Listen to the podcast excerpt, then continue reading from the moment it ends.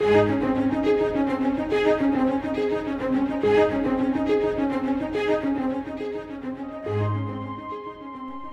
this time of year, we often think of the blessing of family and friends. We must never forget, however, that the greatest blessing of Christmas is Christ Himself.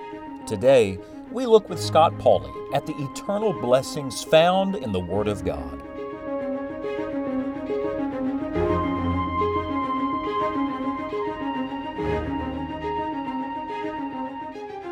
One of the greatest blessings in my life is the blessing of family. I think most of you would agree with that. Uh, the Bible says that it is God who set the solitary in families. Family was the Lord's idea from the very beginning of time. And I want to say, praise God for family. I remember years ago hearing a man say, if you want to find out how rich you are, add up everything that money cannot buy and death cannot take away.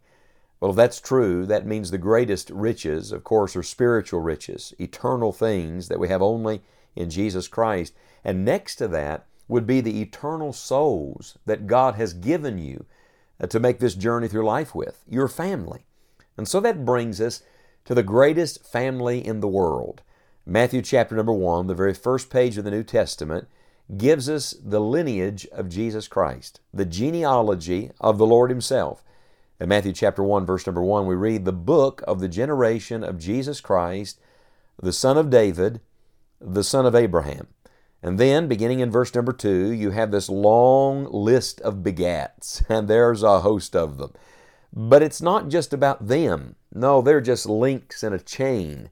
And the chain leads you to this great climax. When you come down to verse number 16, it says, And Jacob begat Joseph, the husband of Mary, of whom was born Jesus, who is called Christ. And so I bring you to the very first page of the New Testament. Think of this. After 400 silent years, 400 years with no open revelation, this is the first thing given by inspiration of the Holy Spirit. In some ways, it's the second Genesis. You know, Genesis, of course, takes us to the origin of life. Well, in many ways, this is, this is the origin that we have of our life in the New Covenant our New Testament with the Lord Jesus. Genesis is a word for generations, and that's how this book begins Matthew 1 1, the book of the generation of Jesus Christ. Now, though this is the lineage of the Lord Jesus leading up to the birth of Christ, there are some principles here for all of us, gems from these genealogies, if you will. Do you believe that every word of Scripture is given by inspiration of God? That on every page God has a message for you? Well, what are some of the messages God has for us on the first page of the New Testament? Here's one The author of the book knows your name. I love the fact that God has the names of individuals on the first page of the New Testament. You see, He's a personal God and He knows every detail about you personally. Now, you may not be in the lineage of Christ. You're certainly not here in this list in Matthew chapter number one, but aren't you glad you've been brought into the family of God? and that He knows you by name. He knows you better than you know you. He has every hair on your head numbered. He knows you by name. He remembers your frame and knows that you are just dust. He's a personal God. And He's not only personal, He's a loving God. The author of this book loves you. You see, when you read through the genealogy in Matthew chapter 1, you have men and you have women. Uh, you have kings and you have commoners. You have good sinners and bad sinners. Notice what I said, they're all sinners.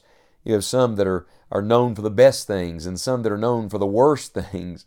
But that's not the issue. The issue is not what you've done or who you are or what you've accomplished or failed to accomplish. The issue is your connection to Jesus Christ. Is your name in the Lamb's Book of Life in heaven? Are you a member of the family of God? Are you connected to the Lord Jesus Christ through personal faith in Him? Then, if you are, you can rejoice in this and you can rest in this. You can rely on this. You belong to the Lord and He belongs to you. So, the first great uh, lesson that I've learned on the first page of the New Testament is that the author of the book knows us all by name. Here's the second thing that the Lord's been speaking to me about it is this that every person in the story has their purpose. See, God has a plan. He's doing something in this world. He's always been up to something in this world from the very beginning. And He allows us to have a small part in it. It's not my story or your story. It wasn't Abraham's story or Isaac's or Jacob's or Joseph's or Mary's. No, it is the Lord's story. See, the story of redemption is bigger than any one of us. When you scan this list of names, Matthew chapter number one, a few of the names on this list stand out. Some of them are extraordinary uh, for what they're known for. People like King David, for example, but most of the names are very ordinary people. In fact, I would go so far as to say many of them are unknown people. Uh, people that perhaps you could find their name on the pages of the Old Testament, but we don't know anything about what they accomplished, what they did. The issue is not fame, it's finding out why God put you on earth. The issue is not what you can accomplish, it is rather what God can accomplish through you. It is not what people think of, of your great name, but rather what do they think of your great God's name. You see, every name in Matthew chapter 1 is leading to one name, and that's the beautiful name of Jesus. There's none other name under heaven given among men whereby we must be saved. His name is the only name that someday every knee will bow and every tongue will confess that Jesus Christ is Lord to the glory of God the Father. I was thinking the other day about John the Baptist and how little, how little, relatively speaking, he accomplished in his lifetime. As famous as he was, you would think he could have built some organization, some institution, could have accomplished something. But he did none of that. He left nothing behind in his own name. Rather, he did one thing. What was the one thing he did? He pointed people to the Lamb of God that takes away the sin of the world. Uh, may I say to you today, if you accomplish nothing else with your life but pointing people to Jesus, then you, my friend, have done something that will last for all eternity. What are these principles God gives us on the first page? Well, first, that the author of the book knows us all by name. Second, that every one of us have some purpose in God's divine story and plan. Here's the third principle God's been speaking to me about. It is this there's someone before you in the story, and there'll be someone after you. You see, uh, there's always someone before you, and if the Lord tarries his coming, you'll be gone someday, and others are coming along behind you. I think again of the analogy of links in a chain. We all have our part, and all the parts make the whole. So think of those who came before you in your story. Now, that's someone that you can thank God for. If they're still living, thank them. They handed you a heritage of faith. They handed you truth. Praise God for them. Now turn your attention to those who are coming behind you. What can you do? Well, if you can thank those who came before you, you can teach those who are coming behind you. Now think of this. The most well-known person in this list, Matthew chapter 1, outside the Lord Jesus, is David. What did he do? What did he accomplish with his life?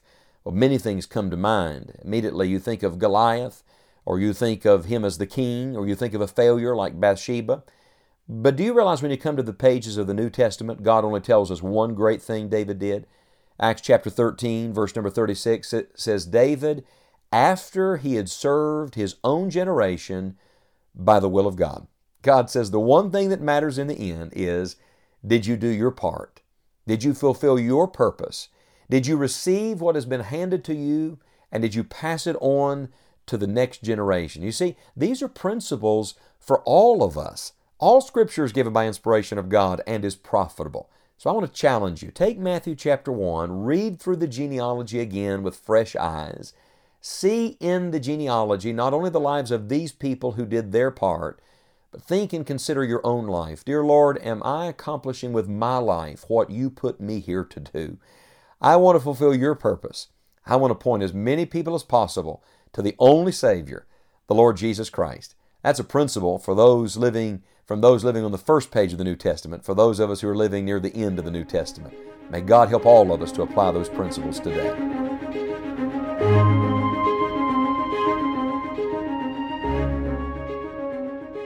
Every good thing in life and eternity is connected to the Lord Jesus. Visit us at scottpauley.org for more information on knowing Christ and making Him known to others. From the Pauley family and all of us at Enjoying the Journey, we want to wish you and your family God's greatest blessings this Christmas.